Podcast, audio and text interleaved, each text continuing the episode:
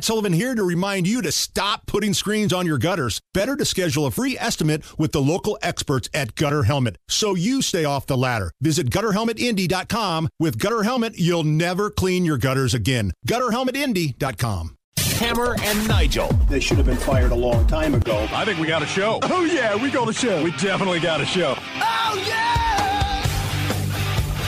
I don't get this thing, this list on social media that's been kind of going around. Somebody started a topic about the weirdest dating requirements that you have, and it's all over the place now. So here's some of the highlights. Weirdest dating requirement you have. The only requirement I would have is that back in the day is that they were breathing. you know, right. You know, screw all this other stuff. But now, in this day and age, in this day and age, they have to snore because snoring is so cute.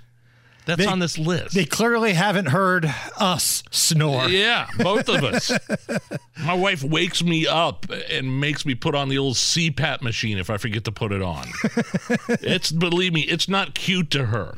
So this list again is supposed to be like weirdest dating requirements. There are some dudes that are like, I don't want a woman who smokes, or I don't want a woman who's taller than me, or something like that. That's what we're talking about. But here are some of the more quirky ones me some more here. people are sharing online.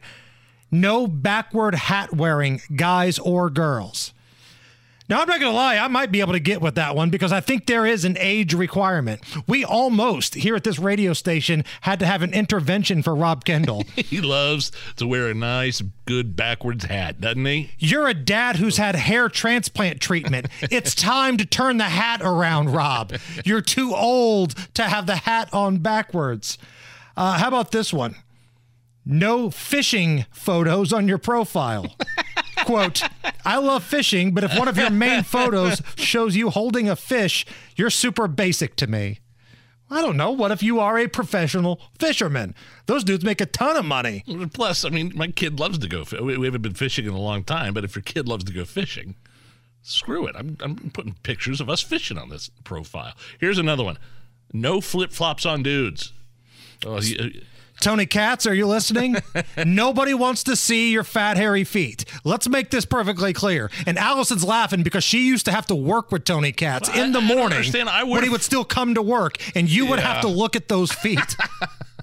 look, she's not even reaching for her microphone to, to comment. But I wait, hold on. So I'm not allowed to wear flip flops.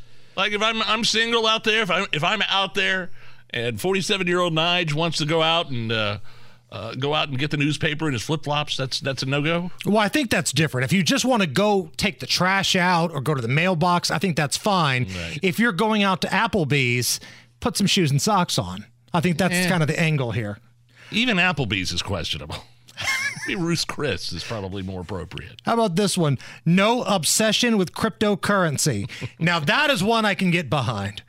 Uh, no vanity license plates. Abdul has a vanity license Yeah. plate. Oh yeah, he loves it. And he always like takes up two parking spots too. It's like, dude, that's a bold move. Especially especially when people know who you are because of your license plate. Right, right. Uh, last one here. No politics. It's good to care.